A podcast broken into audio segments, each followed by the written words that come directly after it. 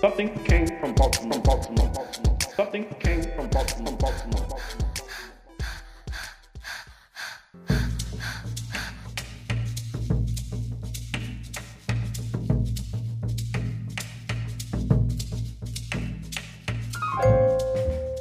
Welcome to Something Came from Baltimore. My name is Tom Gauker, and today we are talking with the legendary jazz drummer Joe Chambers. In the 1960s and the 1970s, Joe Chambers gigged with many high profile artists such as Eric Dolphy, Charles Mingus, Wayne Shorter, and Chick Corea. Joe Chambers' new album is called Samba de Maracatu, and it was released on February 26, 2021, and it's on the Blue Note record label.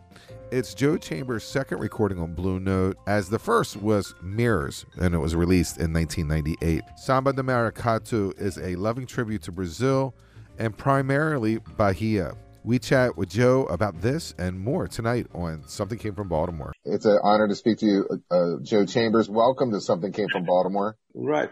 Where are you located right now? I'm in Wilmington, North Carolina. Ah, Wilmington, North Carolina. love Yeah. that place. I came down here in 2008. This is your first recording for Blue Note for a really long time. You've had basically 50 years of work with them. How do they hand over the keys? How is there like a one-off contract for for you or You know, I had, uh, I recorded uh, as a leader back in 1990, it must have been 1999, 1998. yeah? uh, I did a thing via Michael Cuscuna, uh, mirrors, you know. Of course, like I tell people, you know, I was, uh, you know, of course I was involved in Blue Blue way back in the heyday in the sixties, Mhm. recording. And I was offered a recording back then, which I, I was just spaced, you know, but I was, I call it space, but I was so, I was, uh, very busy recording and working, playing and traveling. So I just, I didn't even follow up on it. Uh, My mind was involved in the, the, the things that everybody's mind was at that time. Do you have regrets at this point because your career is stellar? I mean, do you go back and No, no, no, no, no, Oh, no, no, no, no, no. Yeah, things came as they came. That's the way I look at it. Yeah. Well, I mean, your life is rich and that actually brings me into the next question is your life is so full and you've met so many people. Have you ever like had the opportunity to, do you talk to a, a, a biographer about your life? Because you have, As a matter of fact, as a matter of fact, I do have a completed book, a completed biography. You could call it. It's sitting. It's just sitting. and I, I uh, don't have the, the the energy or whatever it is to follow up. My brother, who since passed, he was a writer and he had books and he edited it. And I, I didn't. It's, I, literally that's what it's doing. It's sitting in my back room there, and I, I just don't have the thing to to go, you know, put it out. Yeah, so I'll it'll get out. It'll Yeah. get it'll I'll put it out. It'll come out. the idea that I had, and I don't know if this is too time consuming, and I was going to go through some of the list of some of the amazing artists and, you know, maybe you can tell me how it was like to record for them. What was their management style? Uh, okay, that's that's a, that's a question that come up. Uh, common questions that's come up in interviews, etc. First of all, it was nobody, none of the musicians that I record with, with recorded with, and, and back then, it wasn't. They didn't approach it that way. It, it wasn't like that, you know. Let's see. I, I guess a easy pathway was I met Eric Dolphy in 61, around 1961, and I was living in uh, Washington D.C. and playing at a place called Bohemian Caverns, and I was there three years, and we worked six nights a week, three years, etc. I was studying and working, and we had this group called JFK Quintet. Four of the members have since dead. Three, Andy White, Walter Booker, the bass player, Harry Kilgo. Now they're, they're, they're gone, excuse me.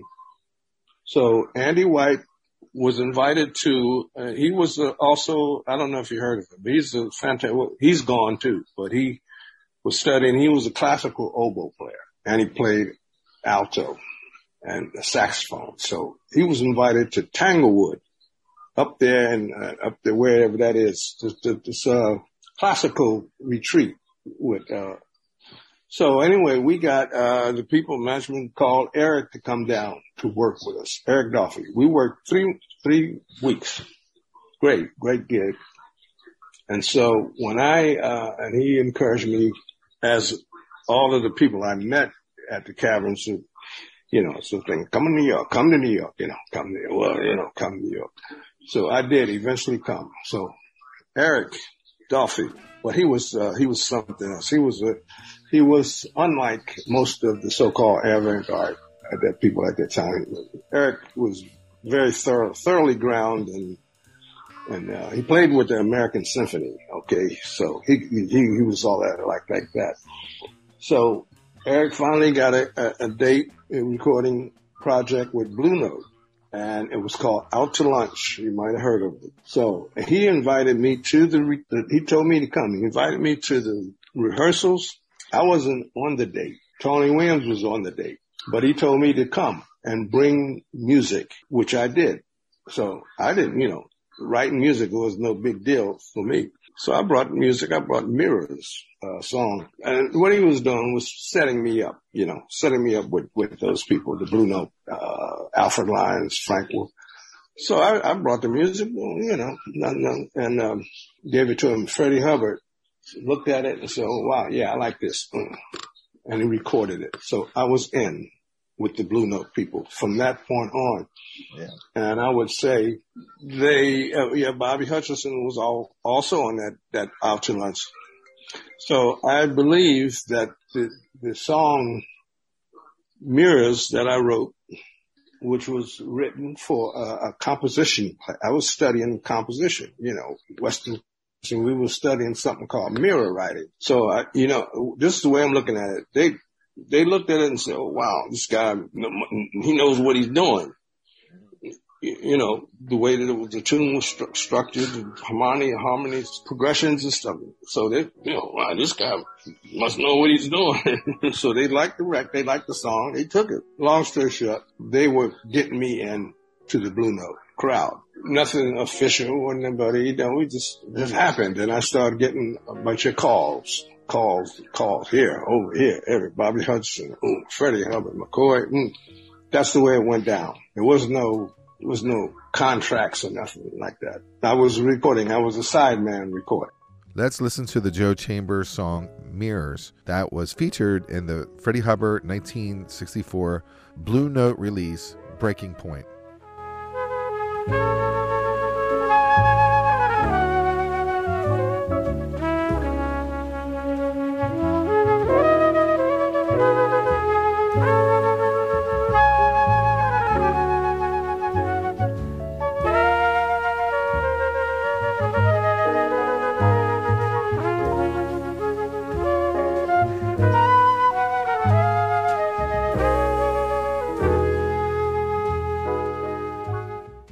Other thing on that point that you're making, and I hear that, I get that question a lot, you know, were you all working bands? Most of it was not working bands.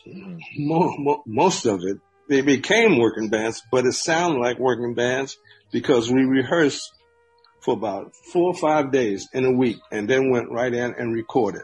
Every single recording went down like that four to five days at Len Oliver's studio, boom, and then you go in and hit. So it sounds like a, a working band. That's the way it went down. Wow. And that's the, that's why it sounded like working bands. They make it sound like, you know, you guys come in in a day because you recorded in a day and they're like, "Oh wow, you just like like whip that out." But I didn't know you guys did that much research before. You rehearse if you get competent people, and then uh, you you do about a week of rehearsing. Boom, you you you go right. Everybody's ready. you know, it's ready. Everybody got the stuff under their fingers. Keep, keep the cost down too. Like, when's the last time you went to Bahia? I've never been to Bahia. Really?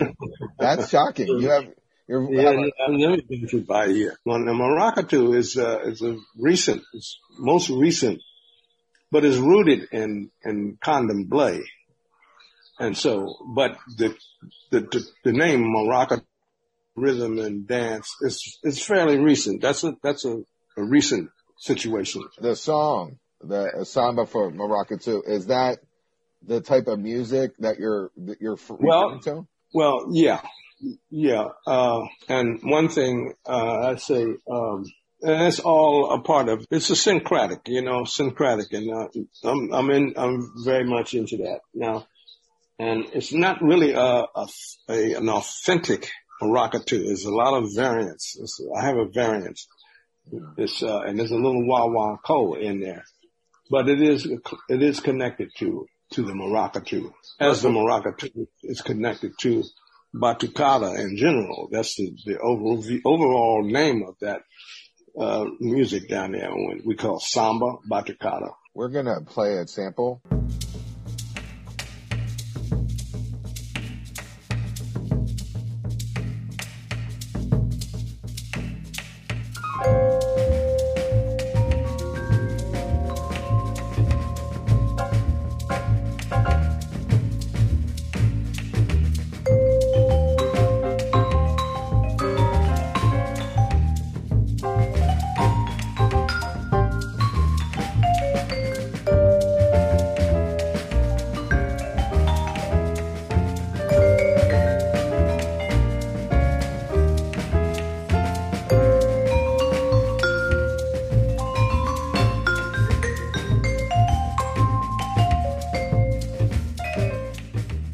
My favorite song on this album is Circles. So this is a, a cover from the M'Boom from 1984. Right, Uh, right. Yeah, and for, I'm going to play a, a sample of the original.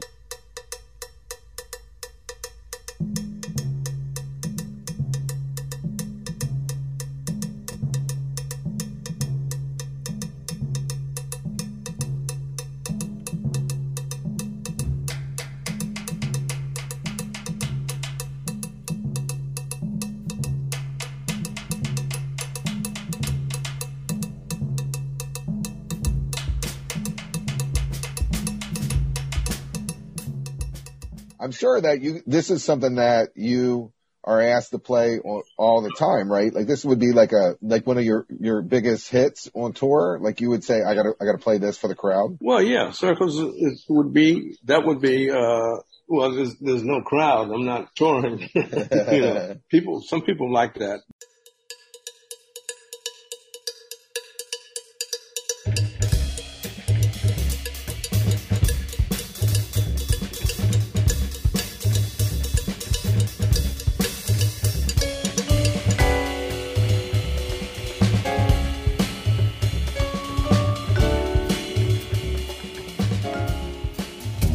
Never let me go. Love me much too much. If you let me go,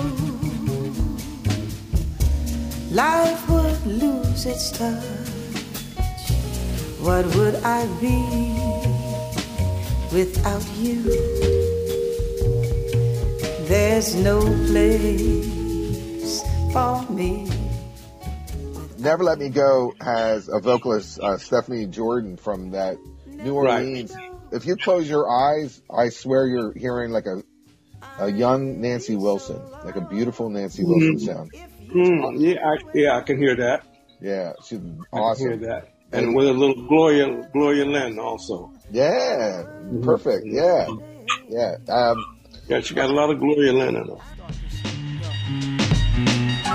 Rappers are monkey flipping with the funky rhythm I be kicking. Musician, inflicting composition of pain. I'm like Scarface, sniffing cocaine, holding an M16. See with the pen, I'm extreme. Now, bullet holes left in my peak holes. I'm suited up with street clothes. Hand me a nine and out the feet. and there's a there's a website called Who Sampled This dot com, and Mind Rain is sampled from you multiple times, not just by Nas. And and I was like, oh, uh, Illmatic. It's from the 1994 Right. Illmatic album. I was all proud of myself. It's so his song was New York State of Mind, and you did Mind Rain, and I was like. I thought I came up with this by myself, and the, and then I read the bio and the press, and it's all over it. yeah, well, I did that. That's uh, I've been asking my son uh, persuaded me to do that. This I, I know about the, the the sample that Nas did, and that was back in the actually in the nineties, and Oh, we yeah. we yeah we did a, a deal as such. The the samplers have to play. They have to pay the the composer and the record company something that puts it out. We did a little small thing, and but that was before it became his signature. You know, Yeah. this this thing became his signature piece.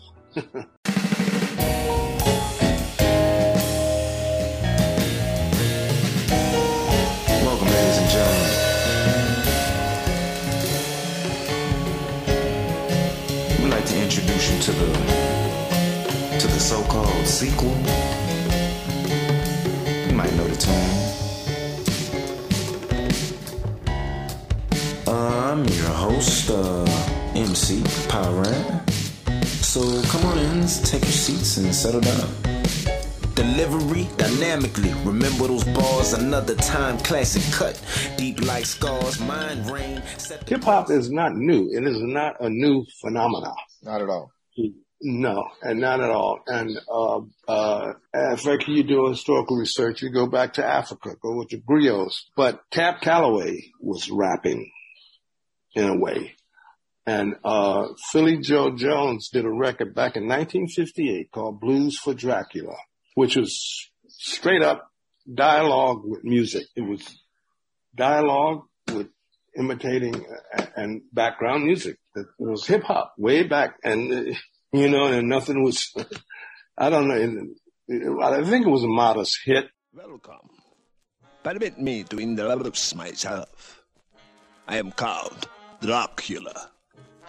I am really the bebop vampire. I like the sun. I like the sun to shine. But uh, and there were other songs back there when I was a teenager. Uh, Stranded in the Jungle that had that was doing spoken word with background music. But I was out to know that the wreckage on my plane had been picked up and spotted in my girl in Lover's Lane. And meanwhile, back in the States, So the the thing about it, it's not it's not new. It's not a new phenomenon.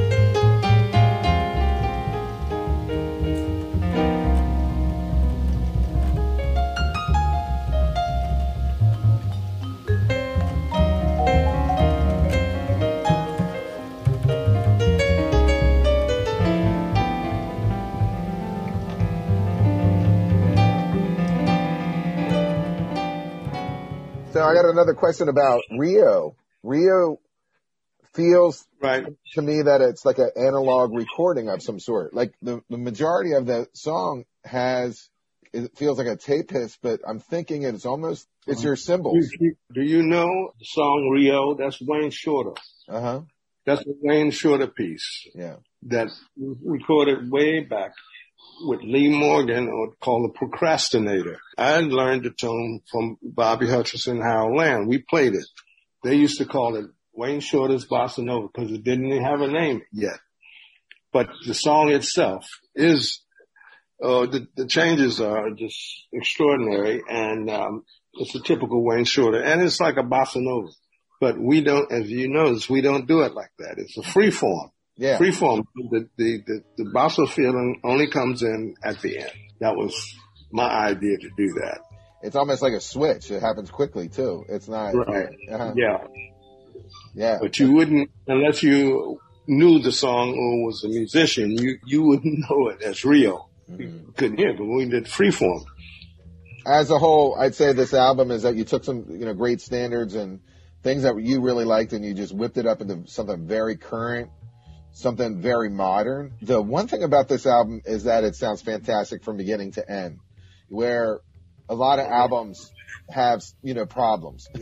Some- something happens. Yeah. but that's that's life. You know, it's I think the one thing that uh, I would say jazz musicians are trying to do or are doing. Some of them accomplish it. One thing that you want to try to do, me no, and other musicians try to to put a program out that is has a thread that runs through it, like thematically or harmonically, or like the Kind of Blue album. You know, that's why they say because there's a thread that's running through there.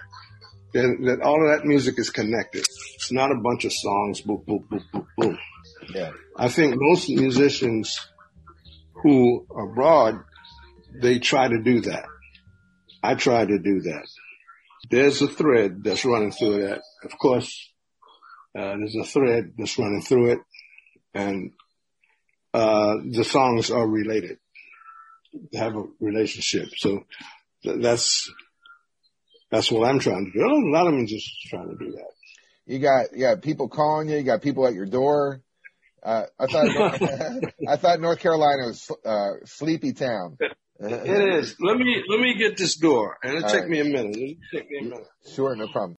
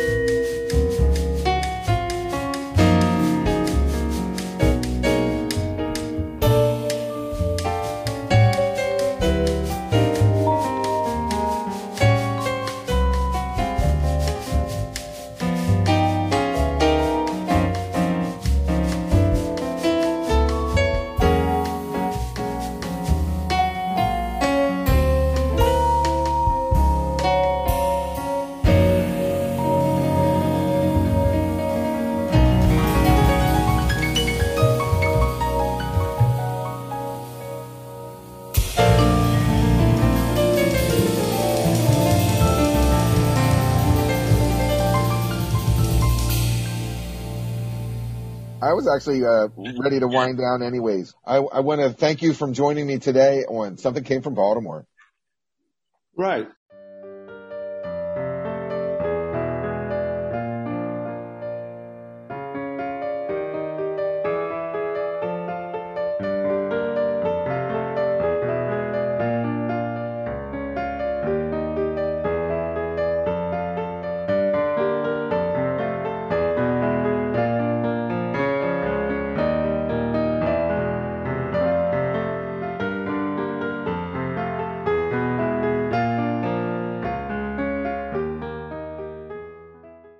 Hope you enjoyed listening to Something Came from Baltimore today.